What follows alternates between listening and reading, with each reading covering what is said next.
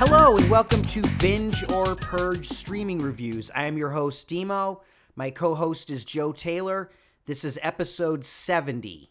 Hey man, welcome back. Good to see you, Joseph. Happy holidays. Yes, whatever you're listening to this, whether it's before Christmas, after Christmas, uh, February, Valentine's Day, Happy Holidays, Boxing Day, whatever it is. Yeah, We're happy to be here no matter what. Joe. Big news coming out of Hollywood. I'm sure you know this already. I'm sure everybody knows what Uh-huh. Warner Brothers is doing. Yep, kicking everything to 10 years down the road. There are no more movies. What are you talking about? Christmas is canceled. No. I thought all their theatrical releases are not coming out next year. Oh my God, you don't know about this? No, this is something else? Everything that they're releasing next year is instantly going to HBO Max. Okay, that's what I was talking about. Oh, that didn't sound like it. Well, they're booting everything into 2022, aren't they? No.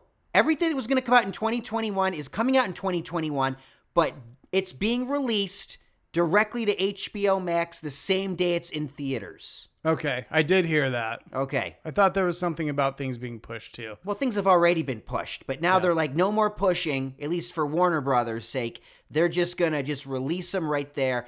And I'm all over the place with this. It's sort of a mixed bag. Part of me is like, great, I ain't got to go to the theater because I still don't want to go to the theater. I'll know everything is COVID cool when I'm watching Top Gun Maverick in the theater. That's going to be older than the original by the time it comes out. Exactly. So in the meantime, like, yeah, give me these movies. Also, it'll probably get me to watch movies I wouldn't go and see in the theater for in the first place. You know? I guess. You know, you can still go to theaters in a lot of parts of the country, but not in LA, that's for sure. Right. Actually, I heard here's a fact for you. Highest grossing movie last weekend, The Croods at $14 million. That's an animated film. Yeah. $14 million, Demo, is the top box office spot Yeah. domestically. Yeah, no this, one's This going. weekend usually is a couple hundred million. There's usually an Avengers or something. Not at Christmas, but thanks. Well, something. yeah, Christmas time there's always something, but not this year. Anyway, it's a kind of a big deal. They say it's temporary just for this year. We shall see. Yeah, we'll see is correct. Thank you for your exciting engagement on that. Yeah, well, I, I'm here for you, man. Yeah, thanks. All right, then let's do a review then. Okay, what do you got? All right, I got Netflix's Oscar darling hopeful, Mank, directed by David Fincher. It's his passion project about Herman Mankiewicz, the man who wrote Citizen Kane. Yeah, and it's his passion project because His father wrote the screenplay His several years father. ago. His late father wrote the screenplay several years ago. He's always wanted to make it. Now he has the clout to make it. It's a movie no one would want to see. Who's asking for this? I don't know. I don't know. I wasn't asking for it, even though I was like, okay, David Fincher, it should be cool. I am a big fan of Citizen Kane, even the fact that I think the middle is, you know, slow or whatever. It's still, I've seen Citizen Kane several times. I know a lot about it. So much has been written about it. And finally, we're going to get a movie explaining how it was written, how it was made. Right, Joe? yeah, can I just say I had expectations real quick? I had expectations too. Because remember, two years ago, one of my favorite shows was The Last Tycoon about Mm-hmm. old Hollywood. Yep. Last year, I really enjoyed Ryan Murphy's Hollywood. So when you said, here's a movie about old Hollywood, I thought that's right up my alley. It's going to be great. Yep. Go on. This is the most boring thing I've seen this year. Yeah. This was Dullsville, a snooze fest of epic proportions. Talk, talk, talk, talk, talk, talk, talk, talk, talk. Okay, in this scene, you're gonna talk, and she's gonna listen, and then you're gonna listen to her talking back to you, and then you're gonna go in this scene here, and then you're gonna talk, and it's gonna be talking, talking, talking, and I don't care. Oh my god. And it's got great actors in it. Gary Oldman, Amanda, say her name, Seafried? Seyfried, you know her. Yeah. The guy from Ozark, Tom Pelphrey. Yep. Arliss Howard does a great Louis B. Mayer. Yeah. Great Louis B. Mayer. Great performances in this for nothing. And I like old Hollywood too. I like stories about Hollywood. And I thought this would like, you know, be like an homage to Citizen Kane visually. And while there are a couple, you know, Yeah, drops was. here and there, And I like Fincher's little touch of putting in the cigarette burns, you know, when the reels are going to change. Yeah. Oh, clever. And the super long shot with the three depths of fields, which was right out of Citizen Kane. Right. A lot of cinematography nerd stuff. Yes. But drained of all energy. I found it to be lifeless. This is the most boring thing David Fincher has ever made. I'm sorry. Yeah. And it's doing really well with the critics. It's got an 88 on Rotten Tomatoes, a 75 with the audience. I'm sorry. I watched it today, right before I came over here to record this. I'm like, I, I'm, I was excited for it, man. You know, I like David Fincher, generally speaking. Yeah. But, oh, man, what a zombie movie, dude. Yeah. I uh, started watching it because I knew that you were going to talk about it. Uh, I didn't quite finish it. I probably still will, but You I don't, bother. Don't, bother. A friend of mine called me while I was watching it. He goes, What are you doing? I go, I'm watching Mank. He goes, Oh, I'm watching it right now too. But I'm so bored I called you. I go, How far along are you? And he goes, uh, looks like we figured out where I was, and he was he was 50 minutes ahead of me. And he goes, If you think it's gonna get any better, forget it. Oh no. Yeah, I would not go back to watching it, Joe. I'm sorry. I'm sorry. I wanted to like this, but it was boring. Nothing ever happens on Mars. Did you ever see that uh, uh, Waiting for Guffman? I've seen Waiting for Guffman. Right, and they had that song Guest. where they, you know, like, nothing ever happens on Mars. Like, boring, boring. The whole time I'm just going, it's like that song is playing in my head. Boring, boring. Oh my God. Sorry, folks. That's Mank on Netflix, and it's two hours and 10 minutes, man. Yeah, that's a bad sign. two hours, 10 minutes. If it's a good movie, okay, it's good. I'm on board. But man, it felt like three hours. And I started it and I stopped it. And I, like, I started it last night and I was like, okay, yeah, I'm excited. I fell asleep. I'm like, well, it was just, you know, I started at midnight. What was I thinking? I'll start it again in the afternoon tomorrow.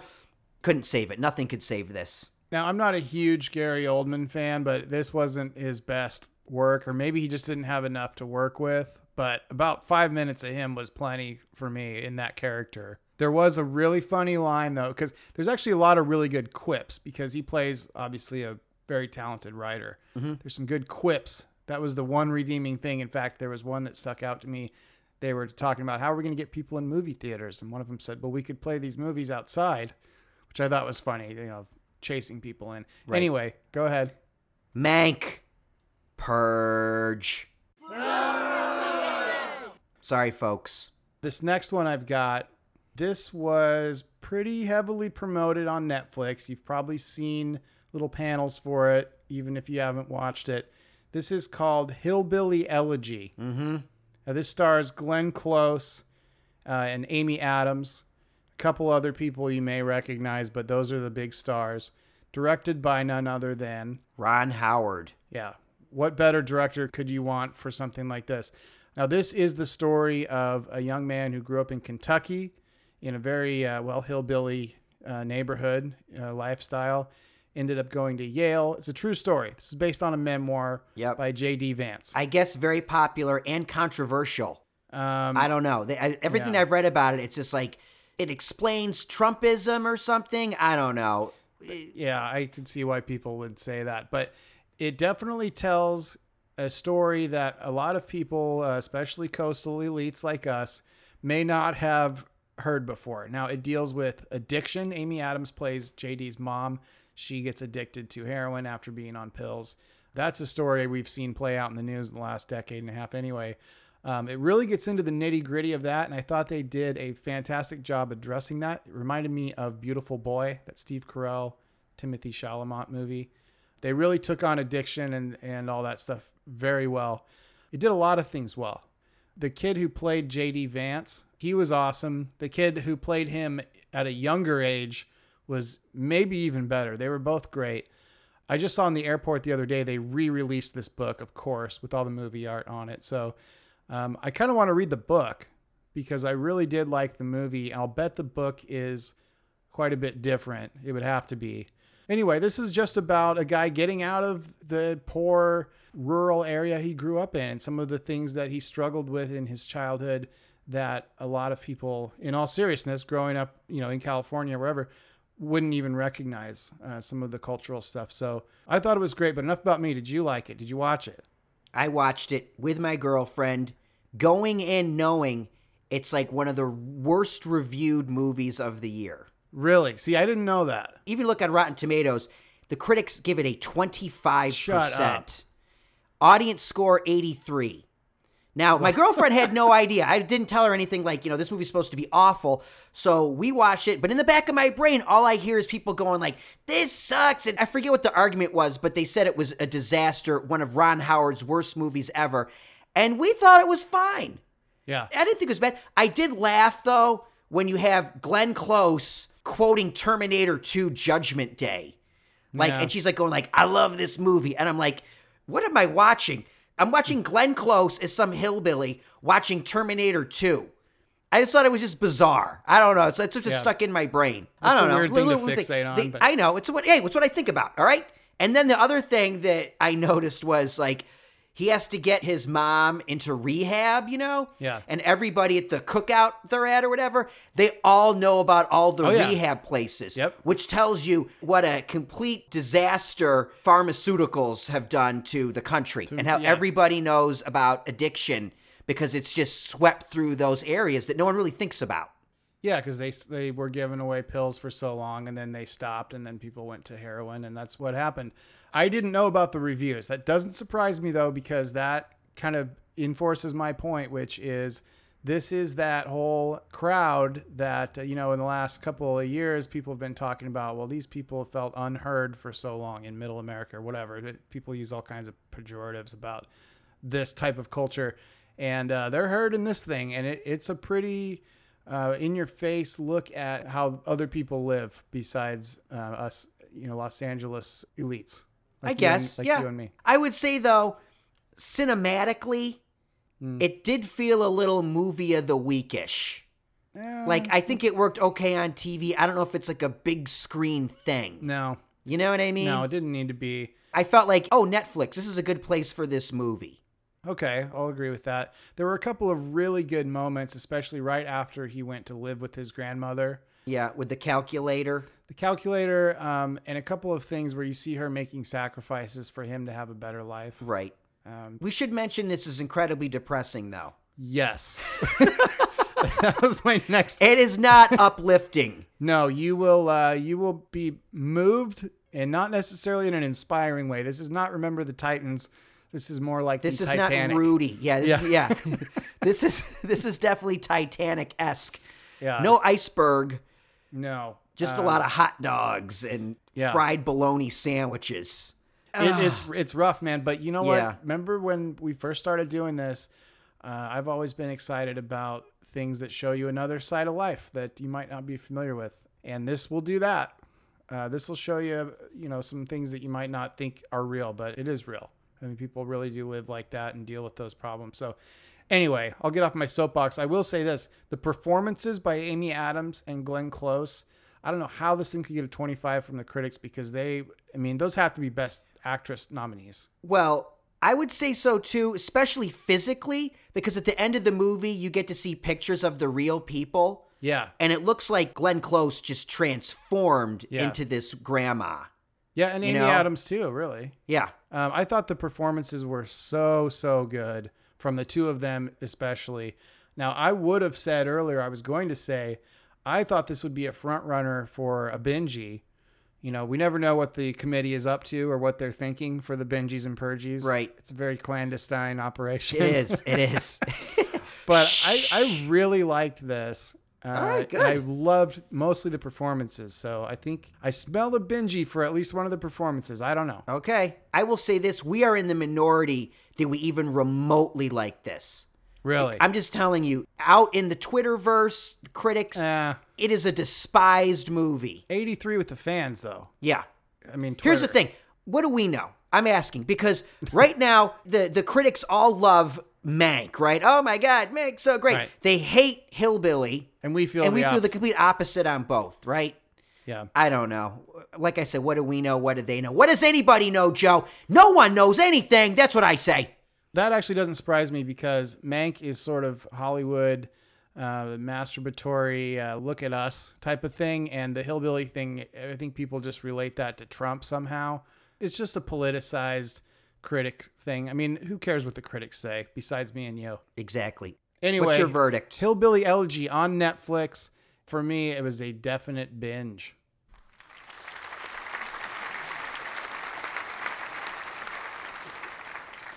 And you thought it was a binge for the record too, right? Or Yeah. light binge. Yeah, I didn't love it, but I did not think it was as bad as people said it was going to be. It was completely watchable and interesting. I was not bored, okay? I'll bet you if you said uh, something has a 25 from the critics on Rotten Tomatoes, I would think that it has some sort of either Midwestern or religious theme to it.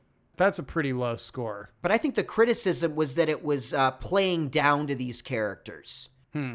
I don't know, man. I read so many reviews of it. I was just like, ah, I can't Yeah. stop. I can't. What's going on here? What did Peter Travers say? I did not look up Peter Travers. Okay. Anyway, all right. Enough about that. What else? Uh, what else do I have? Yeah, you again, man. Keep going. Uh, well, speaking of maybe a little bit lowbrow comedy in this case, I watched a movie that went straight to HBO Max, which probably would have been a theatrical release otherwise.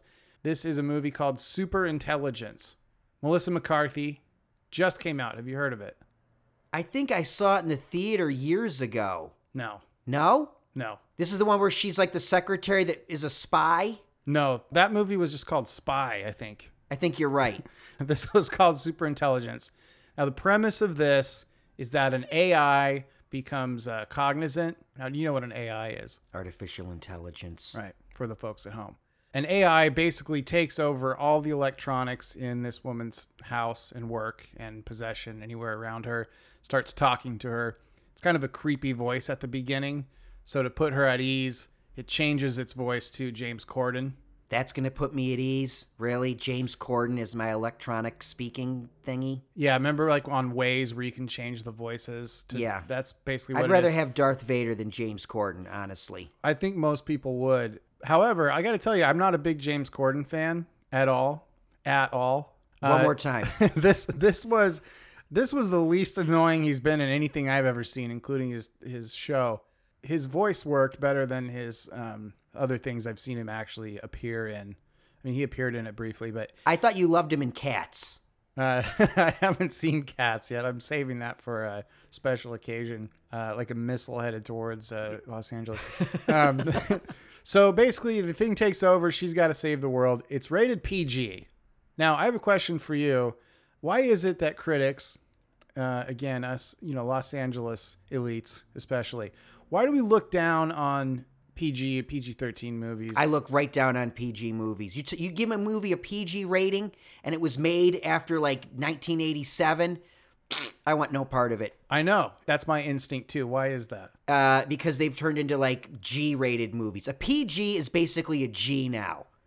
You know what I mean? yeah. Who's this for? A PG movie? Parental families. guidance suggested? I don't care. I need at least a PG-13, preferably an R. Okay, maybe a triple X. Yeah, right. least. But but a PG or a G. Now, granted, my original movies growing up that I loved when the rating system was a little different. You look back, they were all PG movies. The Star Wars, you know, Indiana Jones, all that. Until obviously Indiana Jones created PG thirteen. Blah blah blah. It's a whole other thing. But right now, you put a PG on something, I'm out. I have no interest in seeing it. Okay. Just Well, saying. Does that mean that you think it's not good, or you just wouldn't think it was for you? Just Toy I thi- Story is think- PG. Is Toy Story PG? I think or Toy G. Story's G. Well, whatever. Point To- being, uh, there's good movies. Pixar gets away with it. I, I don't even you know what? Okay. I don't really look at ratings anymore. I'm an old man. I don't really I'm not R. worried like am I going to get into this? Am I going to be able to see this? Is it going to be naughty? Am I old enough, right? Do you know that I got carded going to see Showgirls? That was the NC-17, you know, Yeah. disaster. You Showgirls, right? Well, you would have been what late 30s around then. I was 22 Oh, well, and I got surprising. carded in front of Showgirls. Yeah. Also, while we're waiting in line to see Showgirls, Joe Eszterhas, the writer, pulls up in this limo, and then he like just gets out, and he's wearing like a moo He looked like a homeless, I look like a homeless woman. I don't even know, and I, I and no one's noticing him except me and my two friends. And then like he puts his arm up, like yeah, rock Showgirls, awesome. No one is looking at him, no one. And I'm like, oh my god, that's like some crazy deranged homeless woman, and it's Joel Eszterhas. And then he gets back in his limo and leaves. I don't know what the point of any of this is, this story. I really don't. It had to do with ratings, right? NC 17 and PG 13. And I guess. what I, does it have to do with super unknown, or whatever the hell this is? Super intelligence. I think that was a Soundgarden. That's. Soundgarden. Super Intelligence uh, is a family movie. Uh, Melissa McCarthy is very funny. It's a Paul Blart. She's the female Paul Blart in Mm. this thing. But I'll tell you what, it was watchable. It was fun. oh my God. It wasn't rated. Sorry, there weren't enough four-letter words in it for you. I don't need Demo. to be. Fr- Look, it's usually PG movies are about dogs. Uh, dog come home, right? Dog missing, Yeah. or like you know, the dog's gonna come back from Iraq, and then it's gonna find Jesus, and they're gonna be a shed. Right in the movie about some shed about Jesus. I don't know what I'm Oh, talking about. Oh, the shed. I The think it was shed. called. Yeah. Right. All those are PG movies. Yeah, well, this wasn't that. There were actually some pretty good jokes in it. All right. Uh, Bobby Cannavale could have been played by anybody. I would like to go on the record. I like him as an actor. Yeah, he's good. Um, I'll get to the credits here. This was directed by Ben Falcone, who is Melissa McCarthy's husband. Oh, okay. Thank you. Yeah. That's all I needed to know. Yep. Okay. So that's what it is. It's just PG. Here's something about Melissa McCarthy, though. We got to give her some credit for her, range. I don't know if you saw uh, Can You Ever Forgive Me? That's the one where she plagiarizes those notes from Yeah. like supposed famous writers. Yep. Saw very it. dark. Good movie. Yeah, so I really like her a lot. Sh this was clearly a money grab for everyone involved, but it's fine. If you're going to put a PG movie on HBO Max, if you're watching something with the family around the holidays, this is not terrible. There's some good jokes. It's pretty predictable. Like you said, it might as well have been the other movie, but just different poster. I don't know, man. If you're with kids or with your family, I'm not with this. kids. Okay, for you, gosh, you know what, man? I just gotta say this is this is a binge. It may not be for Demo, but for the rest of the world, this is a binge that is super intelligence on HBO Max.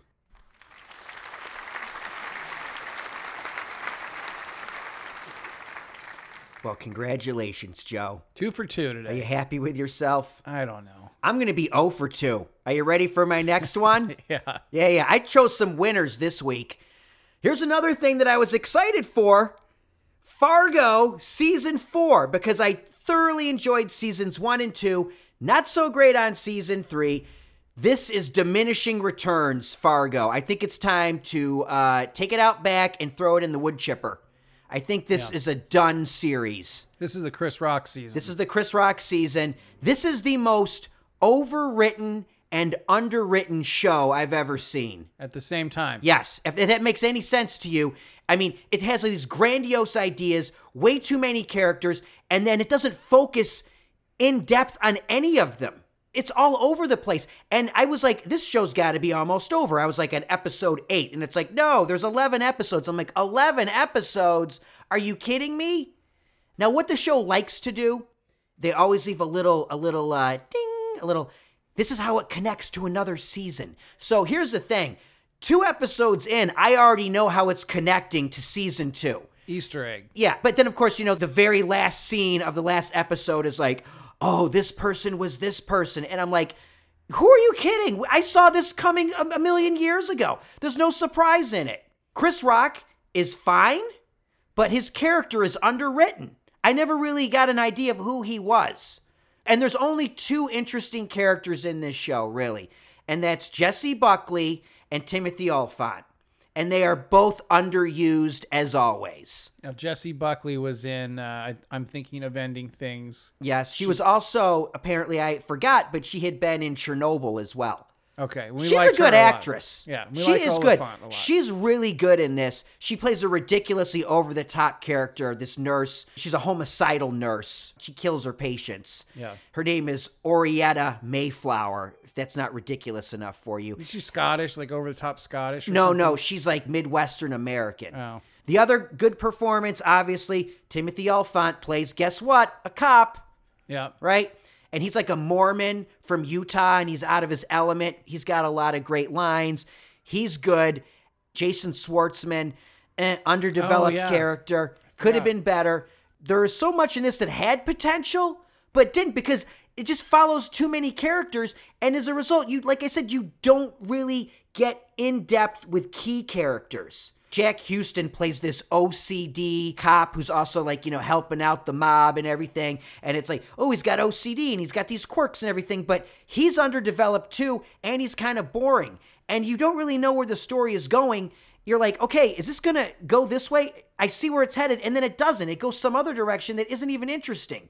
I'm so disappointed because, like I said, Fargo, I was like, all right, I'm gonna watch every season. I think enough is enough with Fargo. It's done. My recommendation is watch seasons one and two.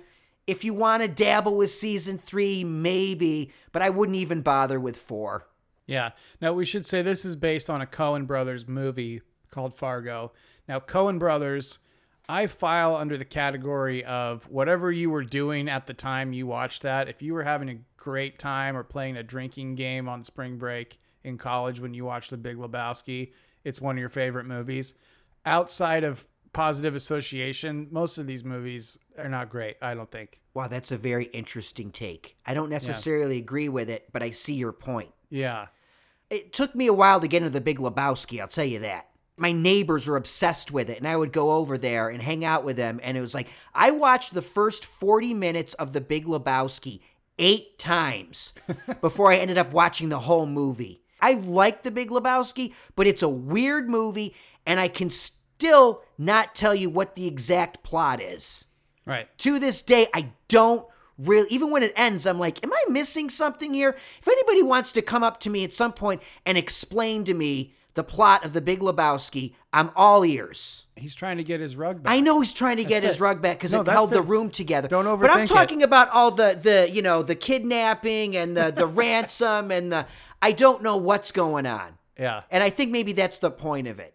It's wacky, man. But I think most people feel like you do, which is if they didn't watch it and they have some kind of memory associated with watching it, like being in a fraternity or whatever, and watching it every single night, whatever it is. That's kind of how I feel about all the other Coen brothers movies, Raising Arizona included.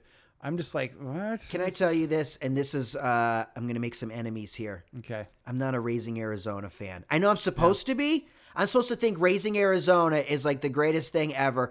It's got some good lines, it's got some good moments, but sorry, listeners, I'm not a Raising Arizona fan. Yeah. Ah, there's some great moments. I'm not kidding. Okay, I'm not saying it's terrible. It just doesn't do it for me, you know? Like, I mean, we're using the code names. I mean, there's so many great lines in it, you know?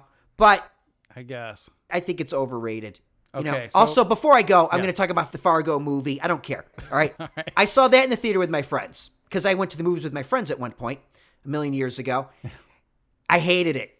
Absolutely hated it. I thought it was the most pointless movie I'd ever seen. But it stuck in my brain for weeks. It finally came on cable. I watched it and I was like, wow, this is a fantastic movie. I think the original Fargo is absolutely brilliant. From originally thinking it was absolute garbage. I had that same experience with The Life Aquatic. I didn't like it the first time, and now I've probably seen it 900 times. Wow. So, Okay. Anyway, so right. uh, Raising Arizona is a purge. What about Fargo? uh, Fargo season four? season four. It's a purge. Okay, before we get out of here, real quick, there's a series that we've reviewed sort of twice already, so I'll make this quick. It's not really a review. The toys that made us and the movies that made us. These On net- Netflix. yeah, these little mini series they put out every six months or so. They're pretty good. There's a new one called The Holiday Movies That Made Us. And the first episode is about the making of Elf. Uh, if you have any interest in filmmaking, there's a lot of that type of stuff and how the project came together with the studio and the producers, how Favreau got involved. Anyway, I'll, I'll keep this real short. This is about a 40 minute documentary. It's absolutely fantastic. It's so cool. You get to see Will Ferrell. I mean, basically, the studios didn't believe in Will Ferrell at that time because he was some kook from SNL. That's all they knew. It's a great behind the scenes thing if you like that. And it's also very uplifting because the guy who wrote the script talks about his story, how it connects with his dad, and how the movie had so much heart. Um, and they were able to preserve that while fighting against the studio the entire time, of course. So the holiday movies that made us Elf. That's the first one. I think there's more, but The other one is The Nightmare Before Christmas. yeah, and I haven't watched that. There may be more coming. I don't know if they're doing them weekly. As of now, there's only two. Okay. Well, definitely watch the Elf one. Um, that's a binge, but we've said binge about the show before, but can I still hit the button? You love hitting those buttons. Yeah, man. The holiday movies that made us Elf.